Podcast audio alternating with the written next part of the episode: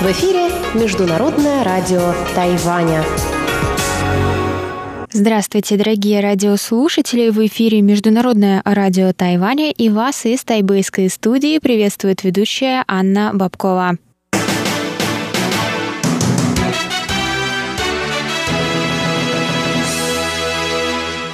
Сегодня четверг, 23 июля, и мы начинаем наше вещание с выпуска новостей сегодняшнего дня, а затем вы, как всегда, прослушаете тематические передачи четверга. Сегодня это будет «Тайвань и тайваньцы» с Марией Ли, «Звуки города» с Валерией Гемрановой и Иваном Юмином, а также повтор передачи прошлой недели «Нуран Тайвань» с Игорем Кобылевым. Я вам также напоминаю, что на коротких волнах вы можете слушать нас на частоте 5900 кГц с 17 до 17.30 UTC и на частоте 9490 кГц с 11 до 12 UTC. И, конечно, заходите на наш сайт по адресу ru.rti.org.tw там вы можете прочесть последние новости с Тайваня и прослушать ваши любимые передачи. Также подписывайтесь на нас через подкасты и по любому вопросу пишите нам письма на электронную почту русской службы МРТ russ собака rti.org.tw. А теперь давайте к новостям.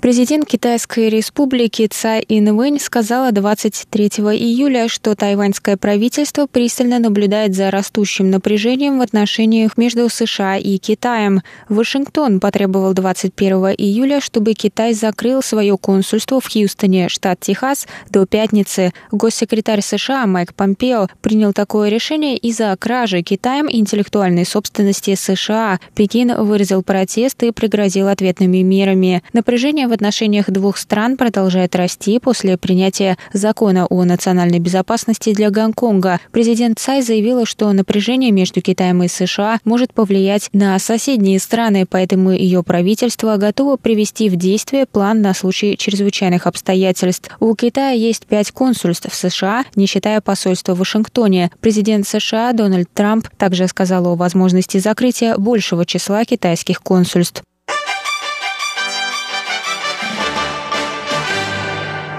Всем иностранным студентам выпускных курсов, которые не смогли вернуться на Тайвань из-за закрытия границ в свете пандемии коронавирусной инфекции, открыли 22 июля въезд на остров, сообщили в Министерстве образования Китайской Республики. Изначально запрет был снят только для некоторых стран, однако сейчас студенты могут вернуться из всех точек мира, включая Китай, чтобы завершить обучение. По прибытии они обязаны будут пройти 14-дневный карантин, сказал замминистра образования Лю Мэнди. Вузы должны будут организовать места для прохождения карантина студентами в общежитиях, отелях или других местах. Центральный противоэпидемический командный пункт предоставит 500 мест для студентов, добавил он. Согласно данным ведомства, 3533 иностранных студента ждут возможности вернуться на Тайвань для завершения обучения в университете. В их числе 3041 студента из Китая. Замминистра добавил, что ведомство сделает дополнительное объявление касательно въезда студентов, которые обучаются не на выпускном курсе или только поступили.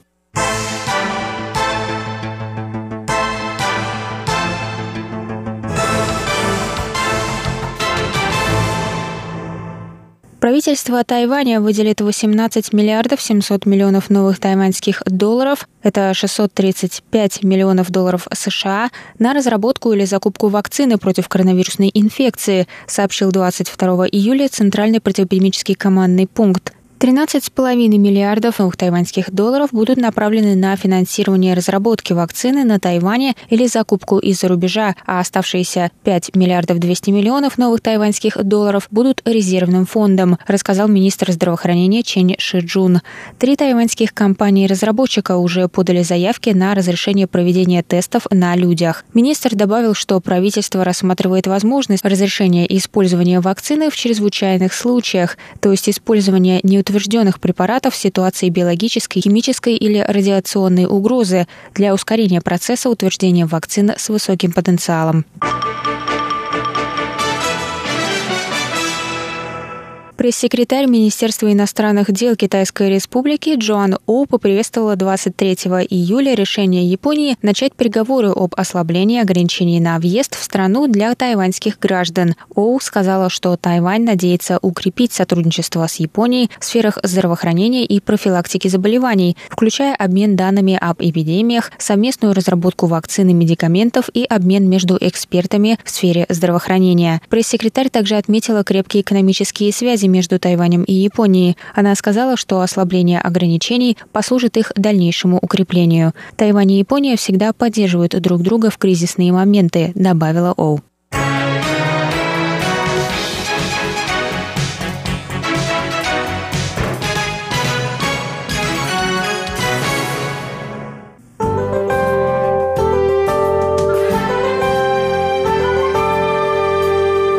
А сейчас прогноз погоды. Сегодня в Тайбе было до 36 градусов тепла, прошли дожди с грозами. Завтра в Тайбе ожидается до 38 градусов тепла, солнечно с переменной облачностью. В Тайджуне завтра до 34 градусов тепла, возможны дожди с грозами. И на юге острова в городе Гаусюне до 33 градусов тепла, возможны дожди с грозами.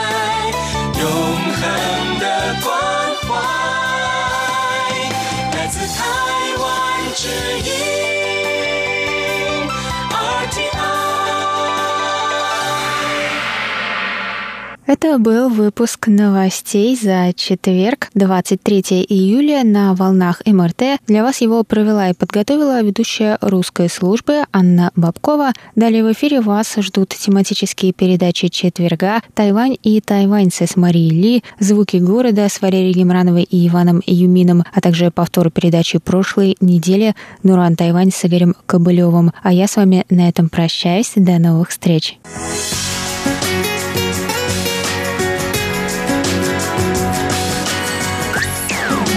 Эфире Международное радио Тайваня.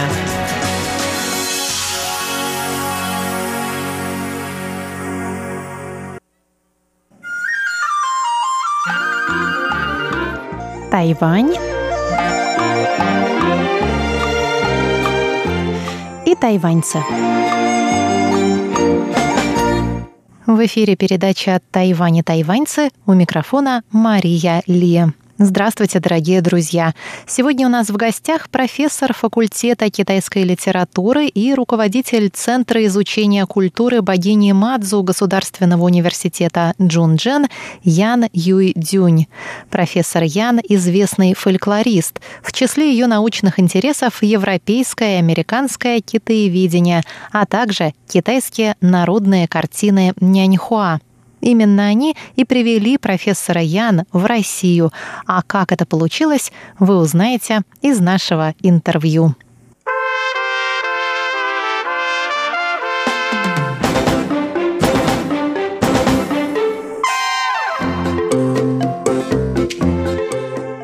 Здравствуйте, Ян Лауши. Маша, не. Здравствуйте, Маша. Добро пожаловать в нашу программу.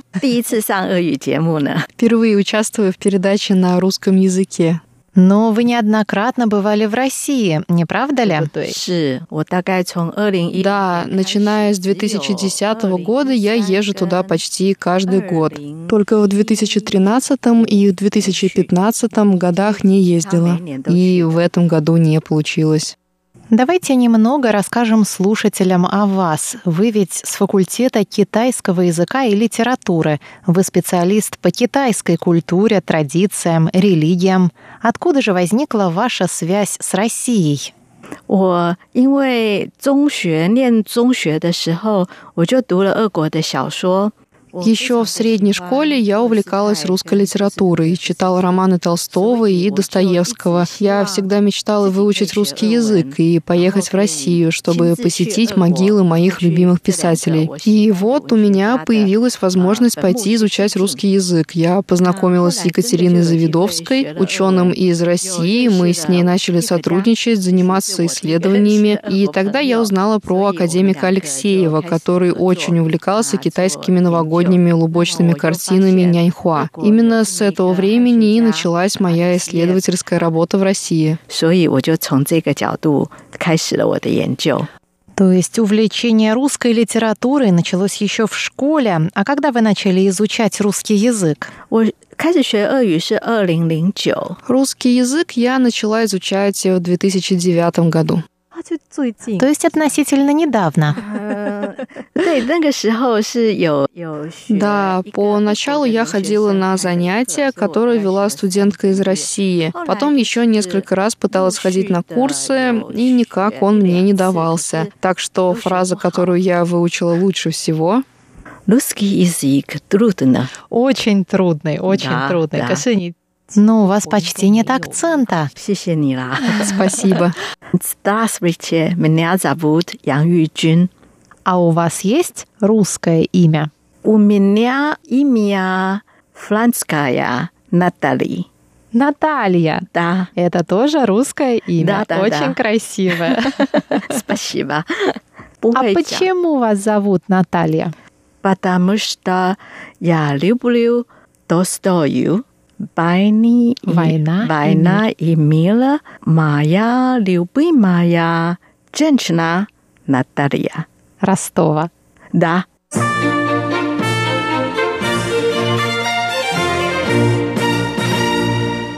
Коль скоро мы заговорили об академике Алексееве, мы считаем его отцом современного российского китаеведения. А ваше знакомство с ним началось благодаря его коллекции лубочных картин? Именно так.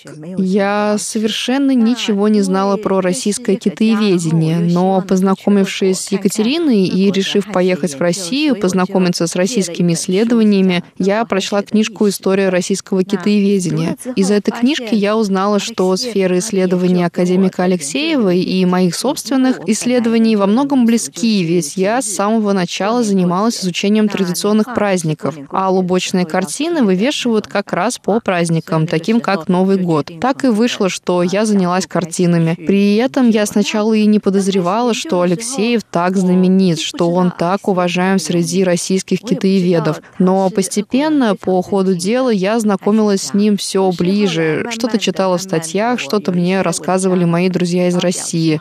Я поняла, что Алексеев действительно знаменитый ученый.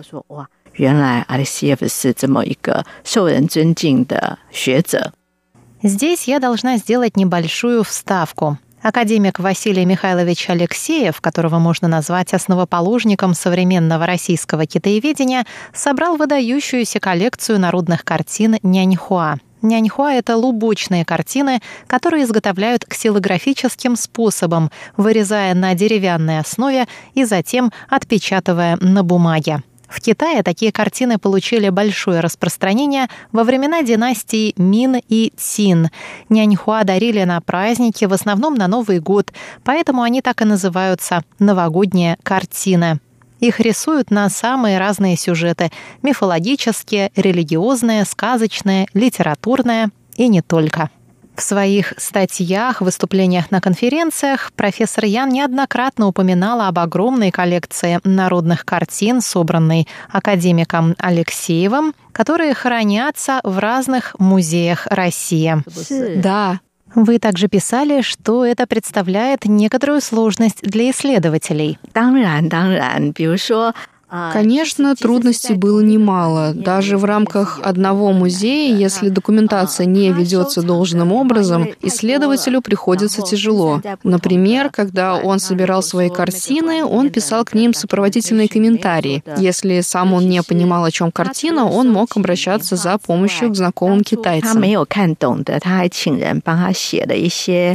笔记解解说这个画面的笔记。С этим связаны и забавные эпизоды. Время от времени случалось, что он слишком уж высокий смысл придумывал для простецких народных картин. Да, да, это вы очень точно выразились. Народные картины на самом деле очень просты. Там нет каких-то глубоких смыслов. Все основано на простейших ассоциациях. Так что Алексеев иногда не знал, как считать смысл картины и находил какие-то очень сложные аллюзии. Профессор Ян привела такой пример. В коллекции Алексеева есть лубок под названием «Ядовитый талисман». На нем изображена лягушка, из спины которой произрастает какое-то растение. Алексеев объясняет, что это цветок корицы, символизирующий сдачу государственного экзамена. Но на самом деле все проще. Таких лягушек рисуют по случаю праздника начала лета Дуань-У. И это лягушка из сказки, в которой она прожила 10 тысяч лет, и у нее на спине вырос змеиный жасмин, растение, которое используют для лечения укусов змей.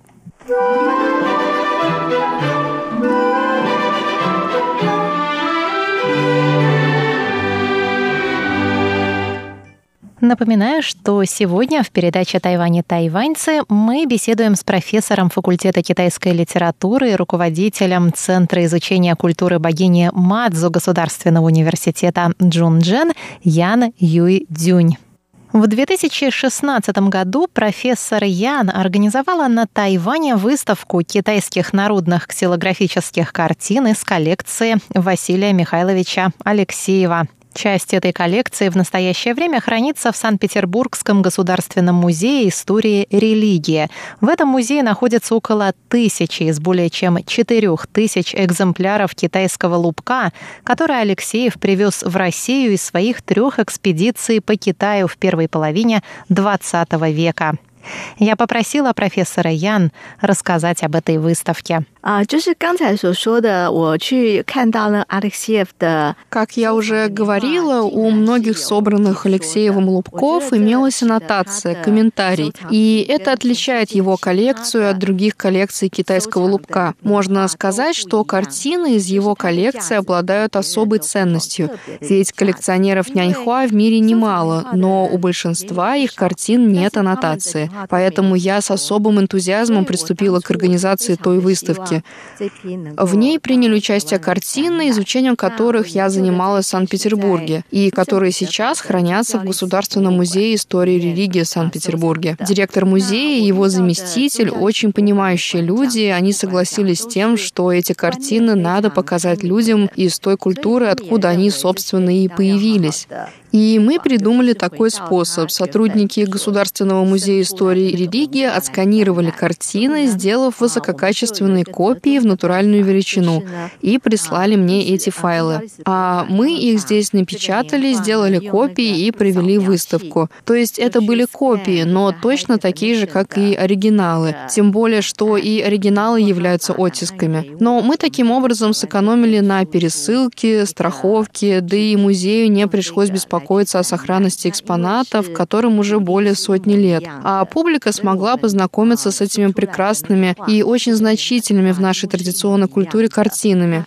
Я много кого просила принять участие в проведении выставки, но мне так и не удалось никого убедить в ценности этих народных картин. Пришлось проводить самой. А сколько всего вы выставляли картин? В музее хранится более тысяч картин, а мы выставили только 40. Выбрали самые красивые и самые интересные. 小部分当然是挑一些比较有趣的、比较漂亮的来展览。А как вы думаете, почему академику Алексееву удалось, в отличие от многих других коллекционеров, добыть наиболее ценные экземпляры? 他找到的画品呢，首先是因为他。 很全面的收集。Дело в том, что он покупал вообще все. Например, он приходил в лавку, торговавшую няньхуа, и говорил, мне все картины по одной. К тому же он не обязательно сам их покупал, он просил своих друзей привозить их ему. Поэтому его коллекция гораздо обширнее, чем у других. К тому же другие коллекционеры далеко не всегда заботились о смысле картины, а Алексеев чрезвычайно об этом заботился. Если он сам не понимал, о чем картина, он спрашивал сведущих людей. Он просил знакомых китайцев написать ему разъяснение. Но тема этих картин не была интересна тогдашним ученым-китайцам. Это ведь были простонародные картинки, и ученые смотрели на них с пренебрежением. Так что ценность собранных Алексеевым лубков так высока по этим двум причинам. 所以说说 Alexiev 的藏品的价值，主要就是在这两方面。Ведется ли дальнейшая работа в этом направлении? 啊，我们现在就是我陆续的跟俄国的学者有合作那个研究计划。Мы с российскими коллегами продолжаем работать по программе нашего исследования. Коллеги из Музея истории религии сканируют картины и загружают их в интернет, создают онлайн-каталог. Туда же загружаются и комментарии. В ходе нашей новой программы, рассчитанной на три года, мы разбираем еще одну серию лубков. И каждый год вы ездите в Россию именно ради этих лубков.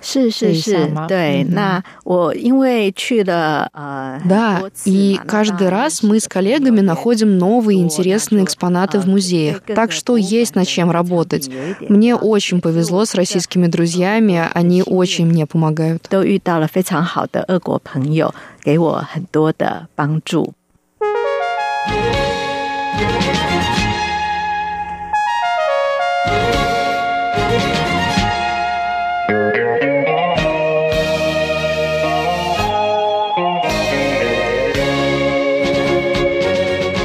Профессор Ян, перед нашей встречей вы рассказали мне, что и тайваньская Мадзу уже успела побывать в Санкт-Петербурге.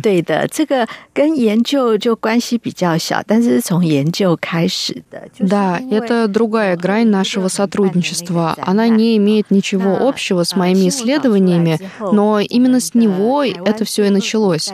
Когда в прессе появилась новость о выставке Лубка, руководитель отдела культуры тайваньского представительства в Москве господин Сюй Демин спросил меня, есть ли возможность обратного сотрудничества с Музеем истории религии и проведения там выставки. И действительно, мы провели там две выставки. Первая прошла в 2017 году. Это была выставка новых и старых новогодних картин. Ведь лупки, хранящиеся в Музее мировых религий, создавались еще при династии Цин. А на Тайване, и многие об этом не знают, каждый год проводятся конкурсы новогодних картин картин. Поэтому мы решили их объединить и показать вместе. Это было очень интересно и познавательно. А в прошлом году дело было так. Музей мировых религий организовал выставку «Паломнические традиции в религиях мира». И меня спросили, не можем ли мы рассказать о традициях паломничества на Тайване. Вместе с Сюйдемином мы обратились к тайваньским храмам богини Мадзу, которые предоставили для выставки свои реликвии.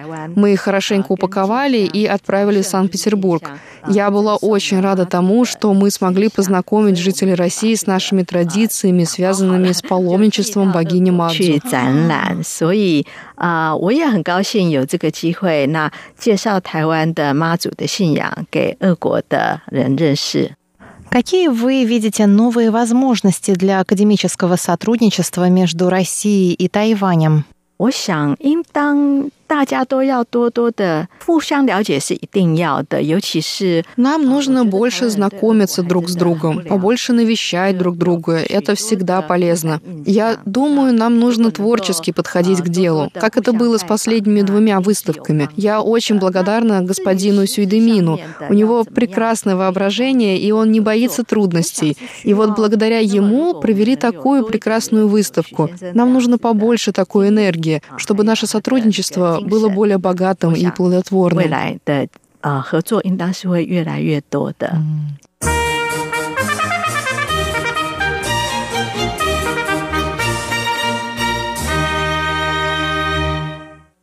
И напоследок хочу спросить вас, когда вы приезжаете в Россию, куда вы ходите помимо работы? Что делаете на досуге? Какие музеи посещаете? Может быть, у вас есть любимое место?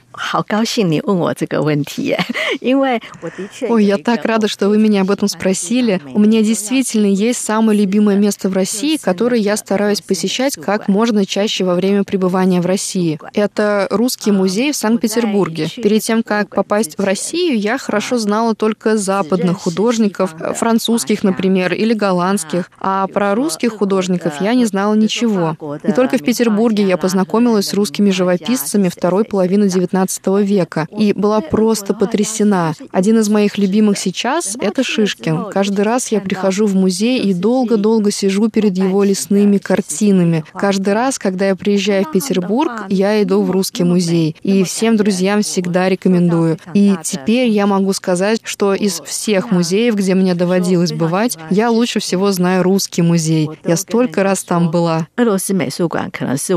全世界最熟悉的一个一个美术馆，因为去太多次了。А как же московская Третьяковка? 也是也是，我也非常的喜欢那里。那 Ну, конечно, там тоже замечательно. Мне нравится, что и в Москве, и в Санкт-Петербурге можно увидеть разные произведения прекрасных художников. Взять, к примеру, Иванова или Репина. Это ни с чем не сравнимо. И очень жаль, что тайваньцы так мало знакомы с русскими художниками и русским искусством. 台湾人如果不认识他们，真是太可惜了，应当要多多的了解才对。 对，我也非常的同意啊。Я полностью с вами согласна. Ну и расскажите, когда закончится вся эта эпидемическая ситуация, и вы поедете в Россию, над чем вы будете работать? Сейчас меня интересуют архивы библиотеки Российской Академии Наук и Кунсткамеры, и я надеюсь поработать там, поизучать хранящиеся у них лубочные картины. Профессор Ян также поделилась со мной и слушателями очень, на мой взгляд, петербургской историей, которая запомнилась ей. 我在那个参观俄罗斯科学院的时候，哈 ，я вспомнила одну историю, которую мне хочется с вами поделиться. Один раз, когда я была в Институте восточных рукописей, директор института Ирина Попова повела меня в зал, посвященный истории института. Мы там были втроем, мы и еще один ученый из Китая. И мы отчетливо услышали звук шагов. Мы испугались, ведь в здании были мы одни. Попова оглянулась и тоже сказала, здесь больше никого нет. А мы как раз рассматривали таблички со списком сотрудников сотрудников с датами рождения и смерти. И мы увидели несколько имен с одинаковым годом смерти. Это было время блокады Ленинграда. И мы подумали, наверное, они подошли к нам поздороваться. 那个刚刚的脚步声，说不定是从前的某一个研究员，他来打个招呼呢。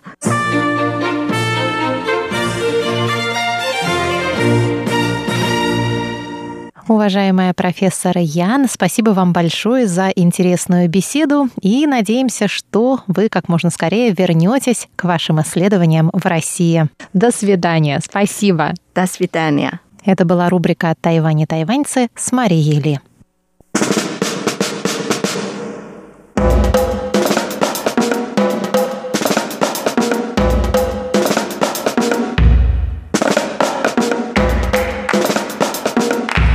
Здравствуйте, дорогие друзья! В эфире передача «Звуки города». Из тайбэйской студии вас приветствуют Валерия Гемранова и Иван Юмин. Дорогие друзья, если вы помните, на прошлой неделе мы с вами отправились на ярмарку вакансий. Что ж, сегодня мы продолжим говорить на эту тему и узнаем, какие же компании были представлены на данной ярмарке, а также какие позиции были предложены для соискателей работы. Оставайтесь с нами.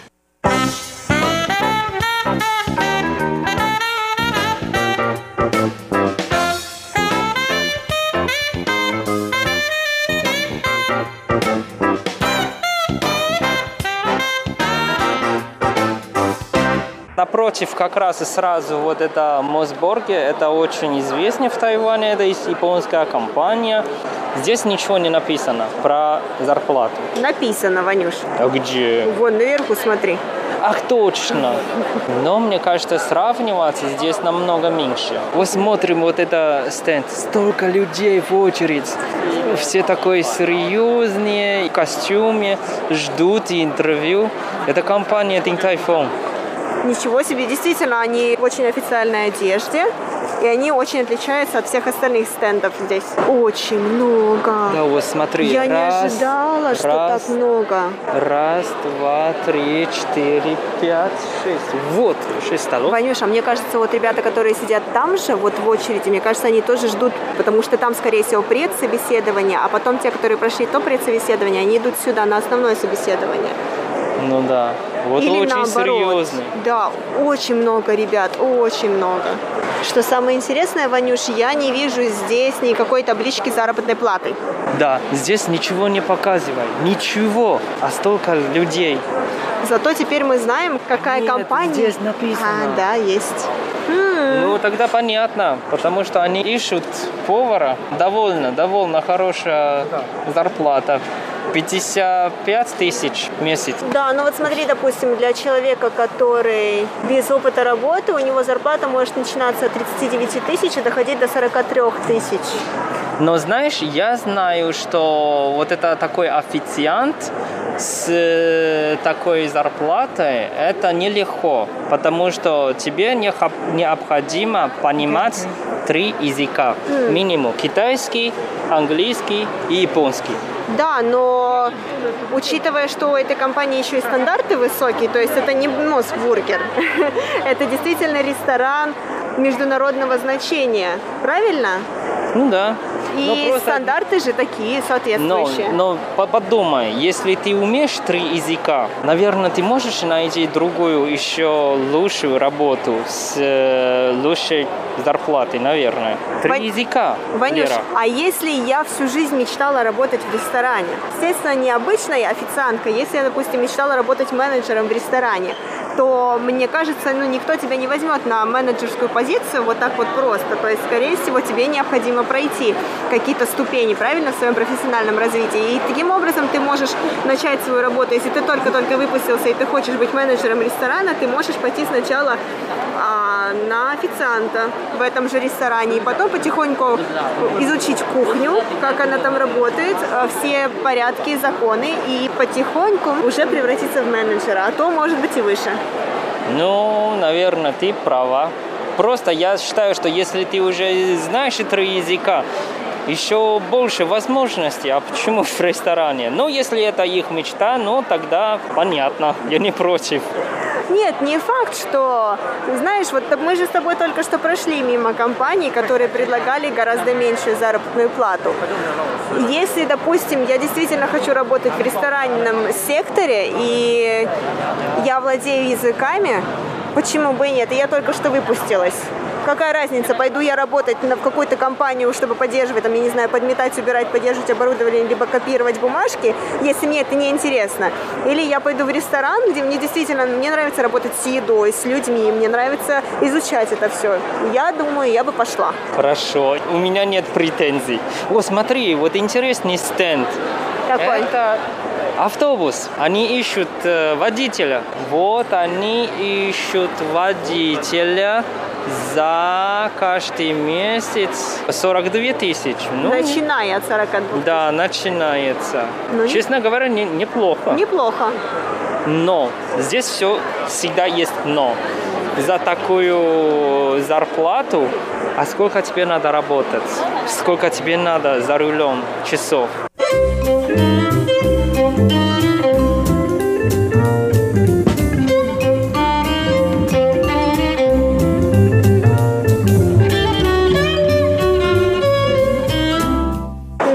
Как мы с тобой говорили, все-таки подавляющее большинство это все-таки гостиничные комплексы, гостиничная индустрия, либо же рестораны. Подавляющее большинство. Очень мало мы здесь видим каких-то компаний э, технологических, либо тех же самых компаний, которые разрабатывают компьютерные игры. Вот смотри, мы сейчас э, стоим перед э, стендом. Это называется Taipei In Group. Это все связано с гостиницей. Вот интересно, я видел там специальная вывозка, просто там написано, что срочно ищем те, кто паркует. Парковщики. Парковщики, да. И, честно говоря, такая зарплата, я... Хочешь пойти парковщиком, Вань? На Попробовать. На полставки. А еще ты можешь пойти на человека, который будет по ночам работать на ресепшене. И Ну зарплата да. от 40 до 47 тысяч. Без опыта работы. Мгм. А парковщик это можно 41 тысяч.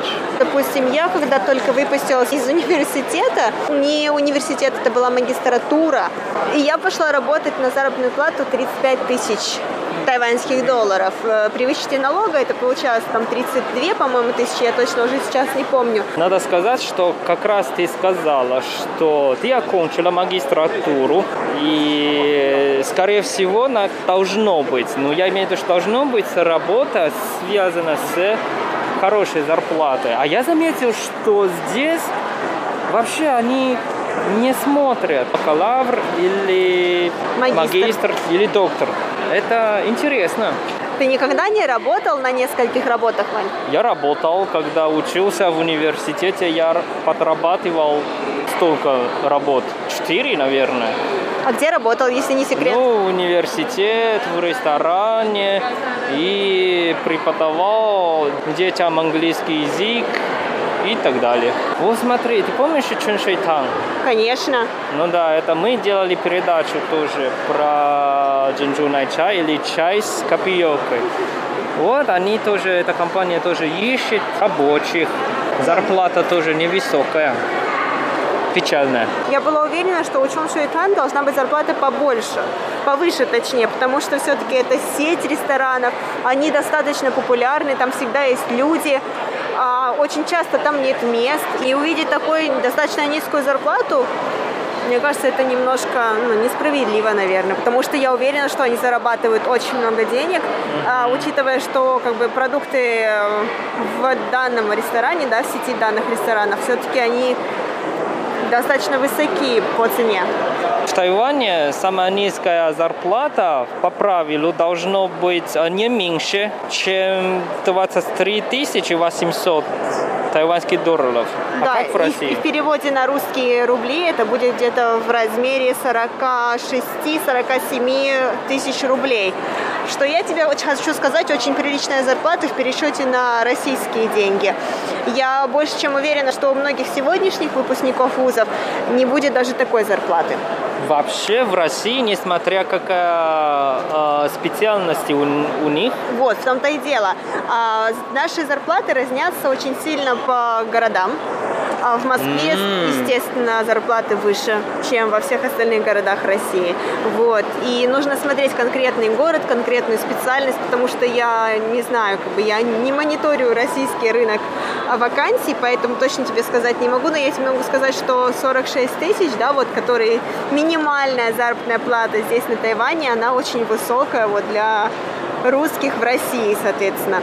И в этом плане, конечно же, тайваньцы здесь хорошо защищены, мне кажется, в отличие от русских студентов, потому что все-таки здесь гарантируется, что хотя бы 23 800 они будут получать. Плюс ко всему, многие из тайваньских студентов, как мы знаем, они живут с семьями, они живут с родителями, то Ну есть да. они не, не тратят деньги на аренду. Тогда как в России очень много ребят, они из-за обучения в других городах, они переезжают в другие города, соответственно, им необходимо арендовать квартиру. То есть в этом плане, конечно же, тяжело. ну на самом деле, да, в Тайбэе тоже зарплата намного больше, чем в других городах. Но хорошо, что у нас есть такое правило, что зарплата нельзя меньше, чем такая сумма. Если мы будем судить по вот сегодняшней выставке, конечно, 30 тысяч для Тайбэя это немного. Особенно если ты снимаешь квартиру. То есть если ты живешь с родителями, наверное, еще, я думаю, что в Ну принципе да, более-менее. нормально. Если ты студент и только что выпустился из университета. Но если, допустим, у тебя есть семья, если тебе необходимо платить за проживание, да, за аренду, тебе необходимо платить за детей еще, э, 30 тысяч это, это правда очень мало. Большинству студентов, которые сейчас выпускаются, им, конечно же, будут помогать родители. Но вот, допустим, что делать тем людям, которые сейчас идут, ищут работы, которые уже находятся в возрасте и решили просто сменить сферу своей профессиональной деятельности, я не знаю. Ну, кстати, ты мне сказала, что в этом году, то есть именно сейчас, выпускников где-то сколько? До- 293 тысячи.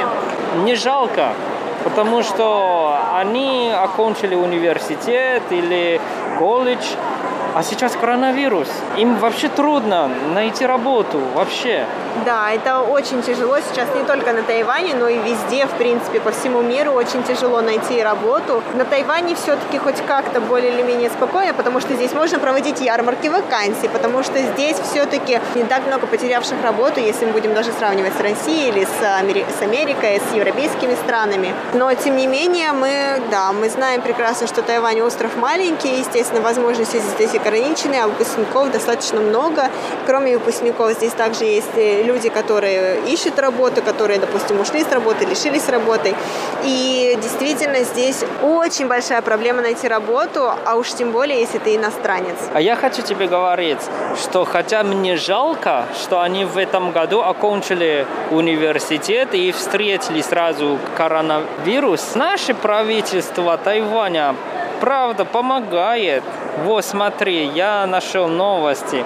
Здесь написано, что если найдешь работу и хорошо работаешь три месяца, потом государство сразу компенсирует 30 тысяч. Просто так, ни за Да. что. Да, Должны быть какие-то критерии, мне кажется. А за что им отдать деньги? но это они просто помогают. Ванюша, я не понимаю, смотри, мы с тобой два студента, мы только что сейчас выпустились, нам с тобой до 29 лет, мы с тобой идем искать работу. Ты нашел работу, я не нашла работу. То есть у тебя есть, по сути, уже э, источник доходов. Плюс ко всему, а государство за то, что ты такой молодец, нашел работу, тебе дает еще 30 тысяч сверху. А я, потому что мне просто-напросто, ну, не повезло, допустим, я не смогла найти работу.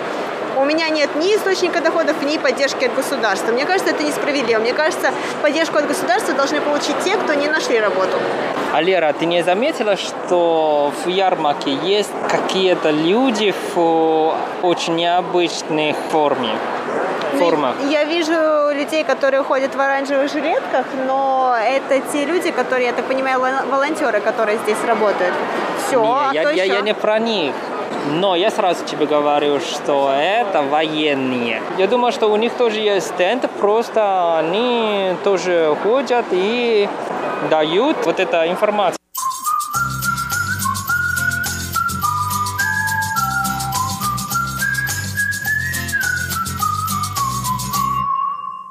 Ну что, будем заканчивать, Ванюш? Ну да, спасибо за загадку. Честно говоря, интересная. И хорошо обсуждали. Но можно потом еще глубже обсуждать. Но это правда вечный вопрос, связанный с работой. Спасибо тебе, Ванюш. А, Мне тоже понравилось. Я действительно впервые побывала здесь. Мне кажется, что подобные выставки должны существовать. И должно быть, возможно, наверное, не одна в год, а дважды в год. Возможно, одна как раз-таки летом, когда выпускники выпускаются, и другая, может быть, после китайского Нового года, либо, наоборот, перед китайским Новым годом когда многие люди меняют работу, либо они уходят с работы. И мне бы, конечно же, хотелось бы видеть здесь намного больше компаний. Мне хотелось бы здесь видеть крупнейших тайваньских игроков. Дорогие радиослушатели, надеемся, что вам понравился сегодняшний выпуск передачи. Его для вас, как всегда, подготовили и провели Иван Юмин. и Валерия Гемранова. До скорой встречи. Пока-пока! Пока.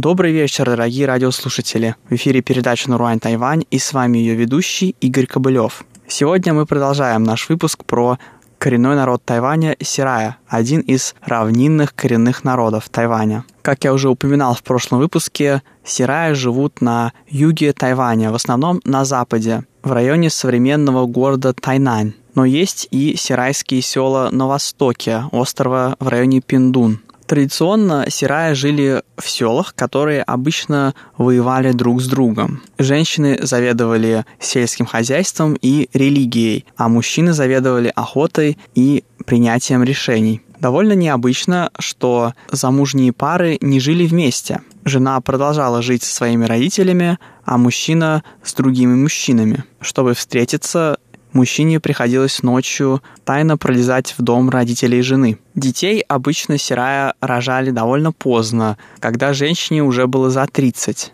Если она беременела до того, то шаман проводил ей аборт. Ну а мы тем временем давайте послушаем сирайскую песню из села Дуншань. Эта песня, в отличие от той, которую вы слышали в прошлом выпуске, не совсем традиционная, в ней присутствуют элементы различных новшеств. Ehina he.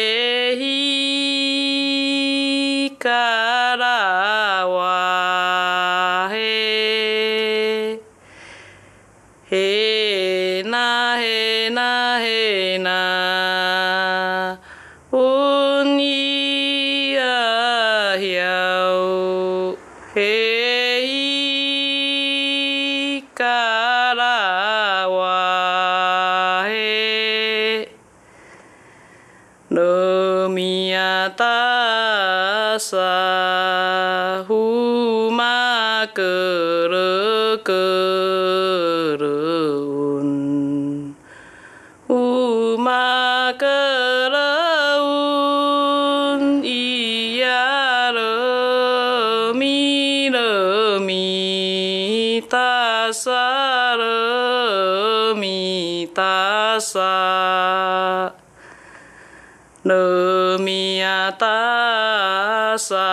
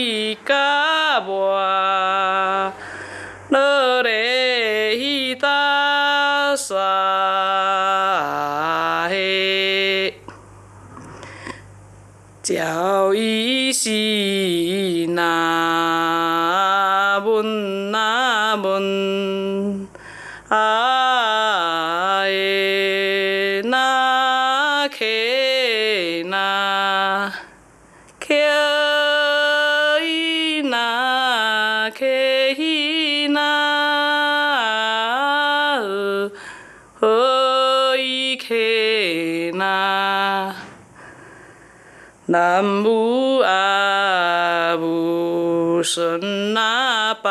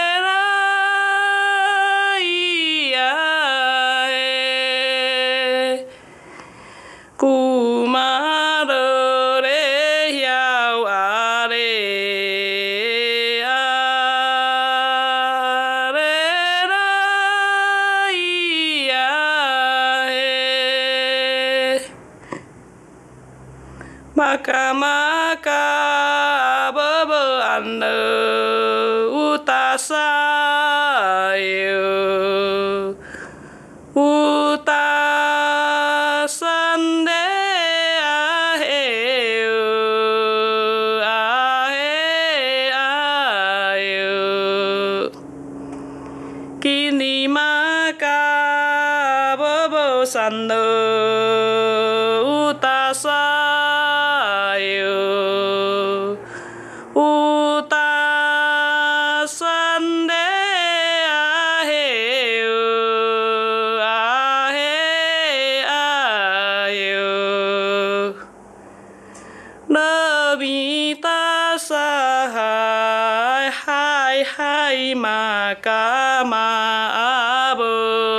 ස්වාපා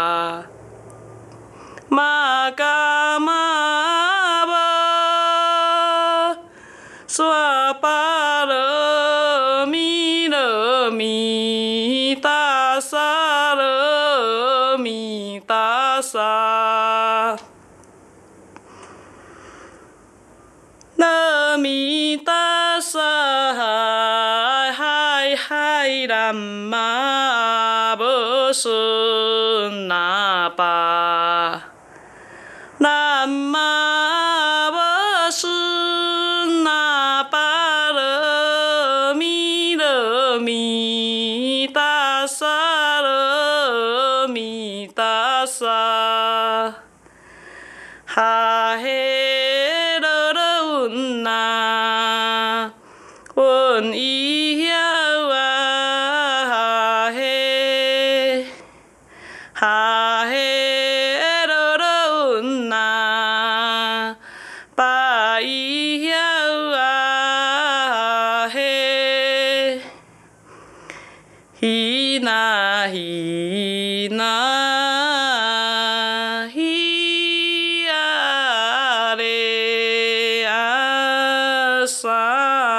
ริงนา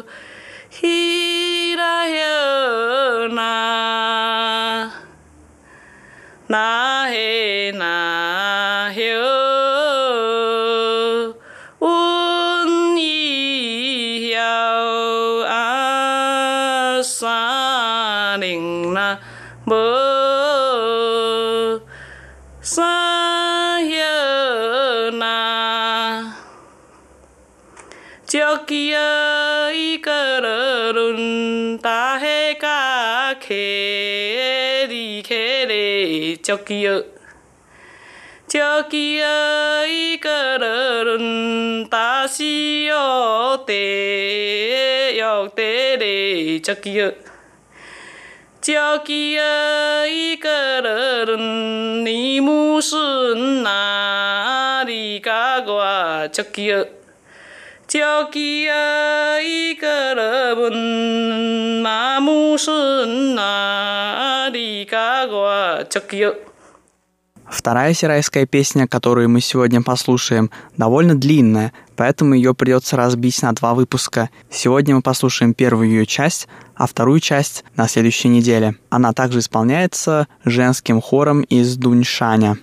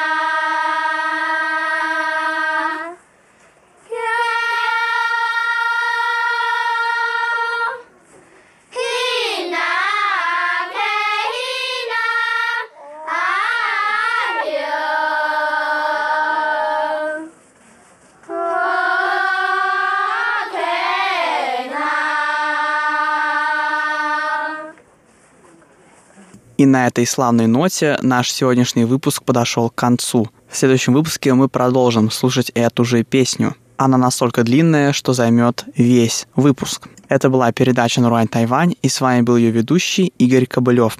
Спасибо, что оставались с нами на волнах Международного радио Тайваня. Всего вам доброго и до встречи на следующей неделе. 是谁在看看着即兴的我们？是谁笑 了，笑得并不太天真？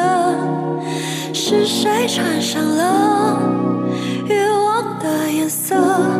是谁又恨？